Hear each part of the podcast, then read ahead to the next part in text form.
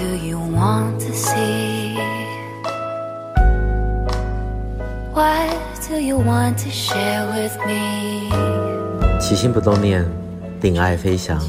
真实呈现。我是最活泼的渐冻人，也是节目主持人老杨。我将陪你一起看见，一起听见，一起去温暖，去照耀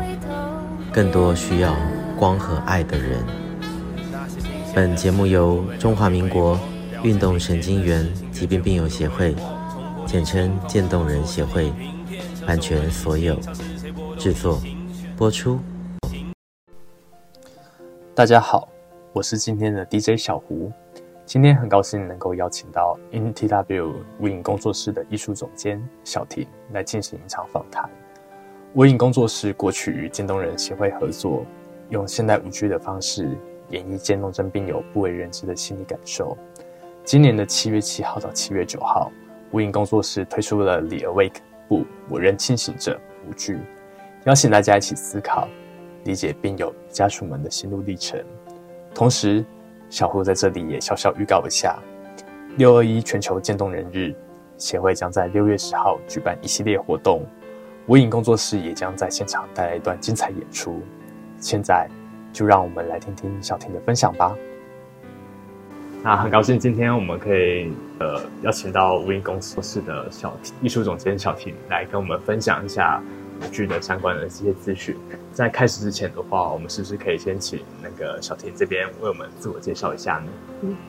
大家好，我是 INTW 无影工作室的小婷，然后呃我们算是双艺术总监，所以有谢小伟跟谢小婷算两个人，我们就一起。在二零一六年的时候就创办，算是就成立立案我们这个舞团这样子。嗯，对。对，无影工作室这边最开始的时候是怎么跟渐冻人协会这边有点有一个接触的呢？好，就是诶、欸，我们大概在二零一八年吧，对，嗯、所以其实也是立案大概两三年、两年多的时间的时候。我们就在想，其实那时候最早真的只是好玩，然后就想说，嗯，每一个舞团都有呃改编一个作品，例如像说林呃云门他就有改编《红楼梦》《白蛇传》，然后像国外很多的呃《天鹅湖》，然后或是是像《胡桃钳》，然后他但是那个都是一个传统的。或是其他其他艺术的表现，但他们就会去改编成现代的一个舞作的作品。然后我就想，哎呀，好啊，那不然我们就来 玩一个经典的作品，然后去改编成现代的作品，这样的这件事情。然后就想来想去，又觉得啊，睡美人比较少人有人改编，然后就想啊，那就好，先想睡美人。然后就在想说，哎，同时其实那时候也很多像，呃，一四年的时候就是冰桶挑战嘛，对。然后到也是几年的时候，是不是就是霍金博士的过世？所以都有一些那个等于我们只是聊天当中，我们接下来下一个创作的灵感要从哪里的时候，然后很多的 information 就进来，然后我们说，嗯，那。现代当代的睡美人会是长什么样子？就我我们就在想说，那现在的睡美人，然后那个时候就是这个渐冻症的病友这件事情跳进来，就是有一些新闻跳进来，我们就觉得，哎、欸，他们就是 现代的睡美人哎、欸，然后好像这是一个很有趣的连接，然后我们就。讲好，那我们就来查一下 Google 一查，哎、欸，台湾还真的有渐冻人协会，然后我们就哦好啊，那就去找他们，这样。就是 就这样，就是很简单。就去原本，对对对，对就是这样子开始的。OK，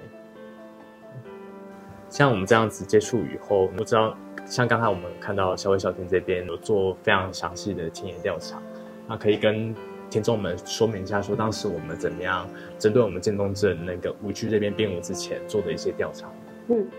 其实这个因为从呃二零一八年开始，接触协会，然后到二零一九算是第一阶段的一个阶段性的呈现，然后到今年已经二零二三，当然中间因为是疫情，所以延了那么久，但呃协会我觉得我我也很蛮蛮敬佩，也蛮尊重协会的一个做法，是我们在。不同时期的时候，协会让我们接触到不同层面的渐冻症的样貌。嗯，所以在我们刚接触的时候，呃，理事长非常 open，说：“哦，好，来来来，哎，但是我发现，我们都只能接触到社工，然后呃，复健师，然后家属，或是已经真的呃，可能他的他的家人，这个病友的家人已经离世，但。”一直还在协会做志工里面，对，所以他是已经相对在心态上也比较豁然，对，豁然开朗，然后也可以比较平静的跟我们去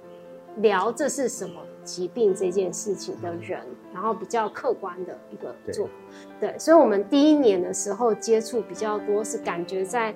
病友本身的外围一圈的人，嗯。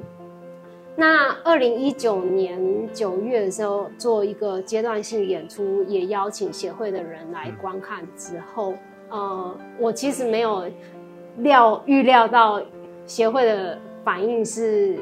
这么大，这那么震撼，而且当下就是邀请再演这件事情。那我我也当然当然也很欣慰，就是舞者其实。在那一那一场表演的时候，我印象很深刻，是有病友的家属是看到爆哭，然后好像不敢看下去。那我的舞者其实都非常善良，他就觉得说，我们怎么做了一出让人家就是非常崩溃的一出作品，但一结束之后，哎，结果协会跟我们聊到。哎，这个状态是一个非常对他们而言是一种很同理，而且很不敢相信，说一个不同的一个族群，他去理解这个呃疾病的一个样貌是如此的深刻。对，那我所以我们在那一年之后，协会就就安排我们去呃拜访几个就是病友。那这一块就是，当然也从病友再去，其实你就当然看到这个疾病的不同层面跟它的样貌，当然就更深。那然后最后就非常可惜，就是我觉得到后来，其实大家会知道，到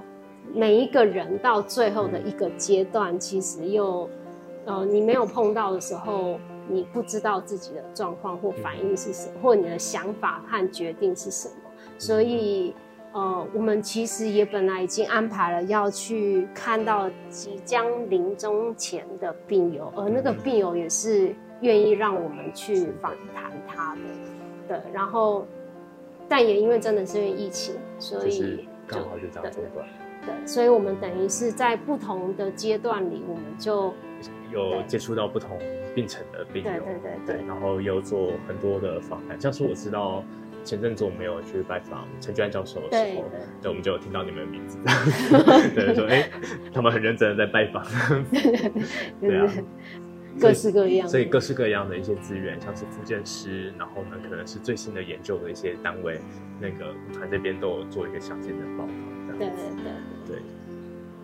那在我们这个整个编舞的时候。呃，在因为我们收集的过程是这样子比较详尽的收集，然后呢，也确切的对于说我们的渐冻症的疾病有认识以后，那我们在编舞的过程里面，我们在沟通上面跟舞者这边会不会有什么比较困难的地方？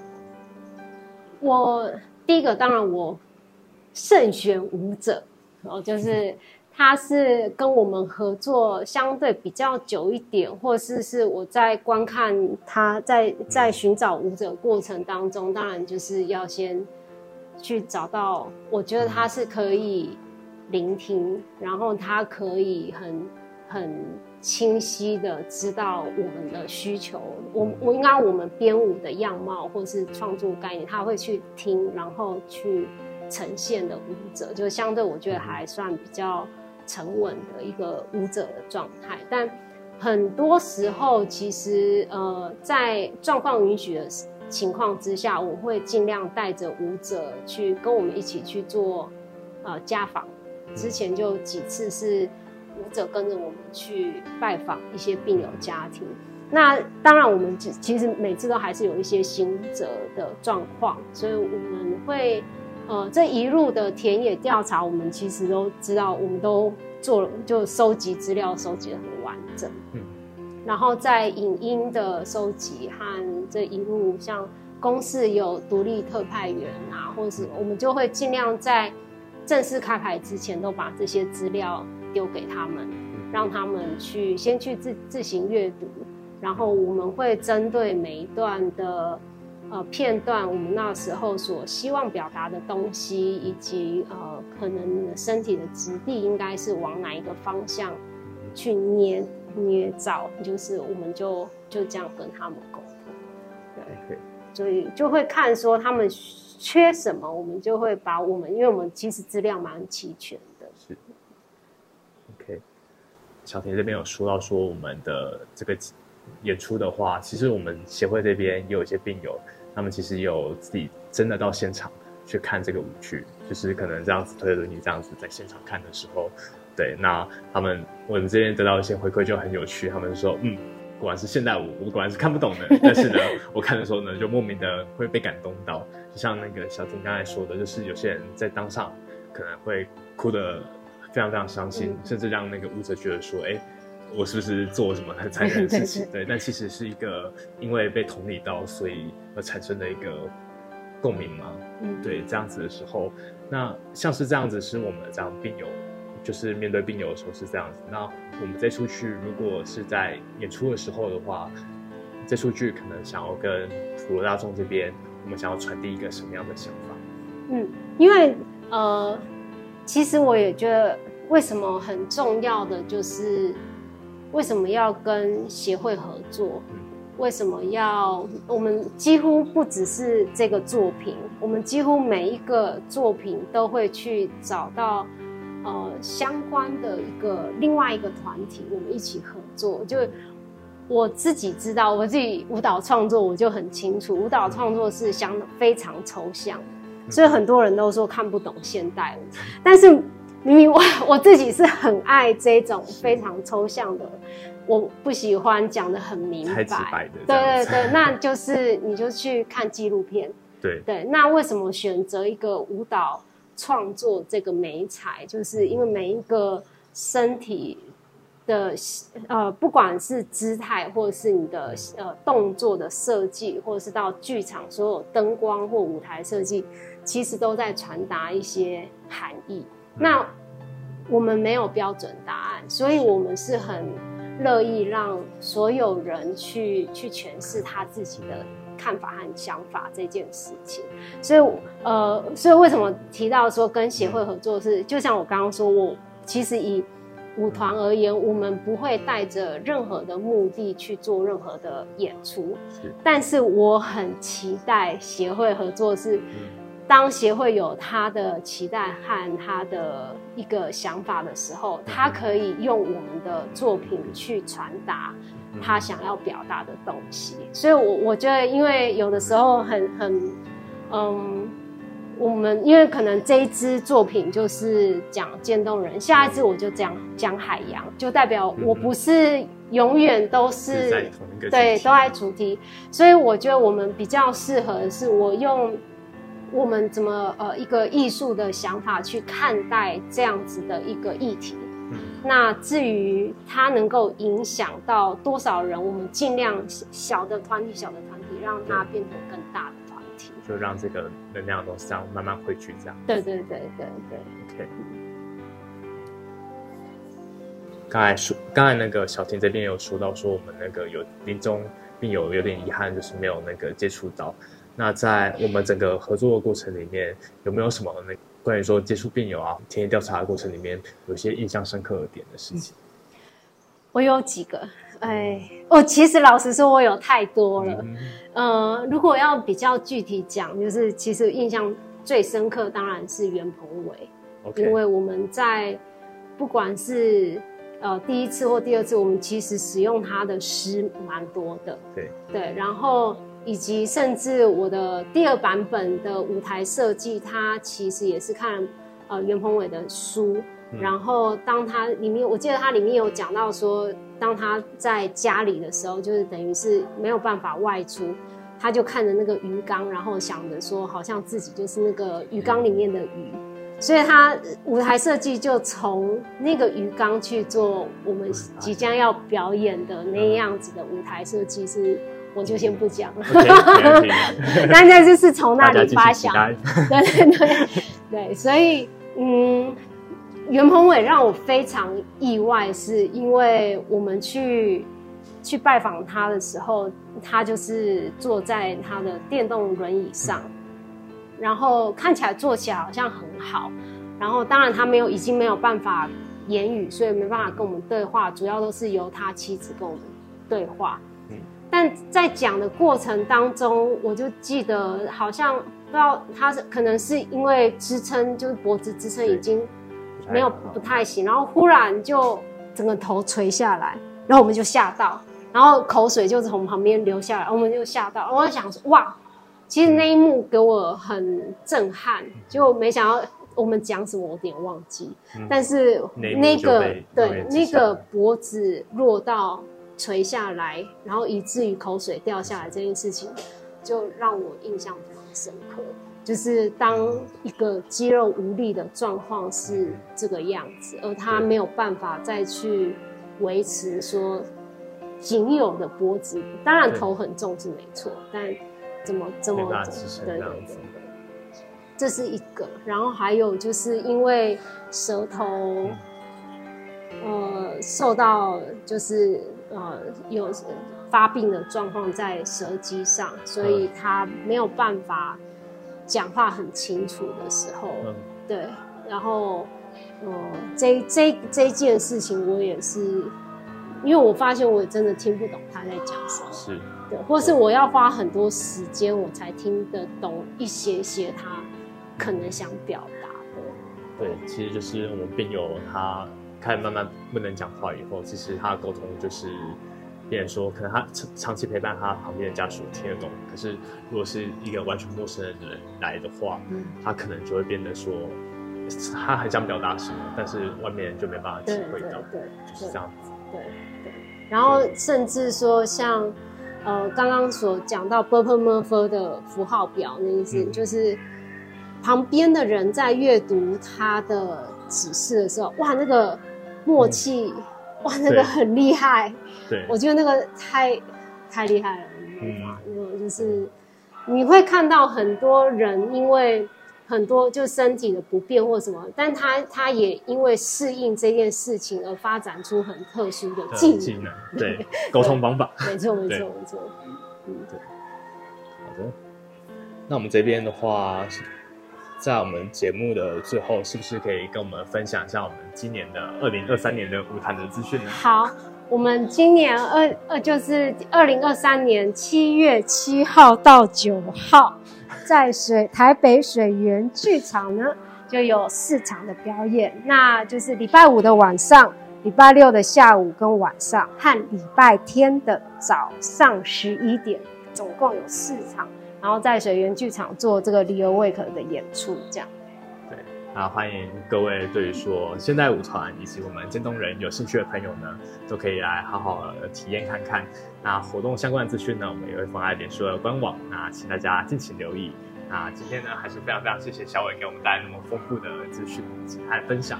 对，谢谢大家。好，谢谢。谢谢。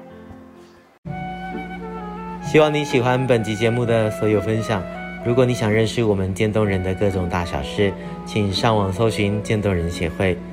到我们的官网还有脸书粉丝团参观指教，也欢迎留言给我们，说说你的心里话，让我们知道这个世界除了我，还有你们。无论你在哪里，我都在这里陪着你。我将陪你一起看见，一起听见。每周一节目定期更新，我是最活泼的渐冻人，我是老杨。一样，记得要好好照顾自己。爱你们，起心不动念，咱们下次见，See you。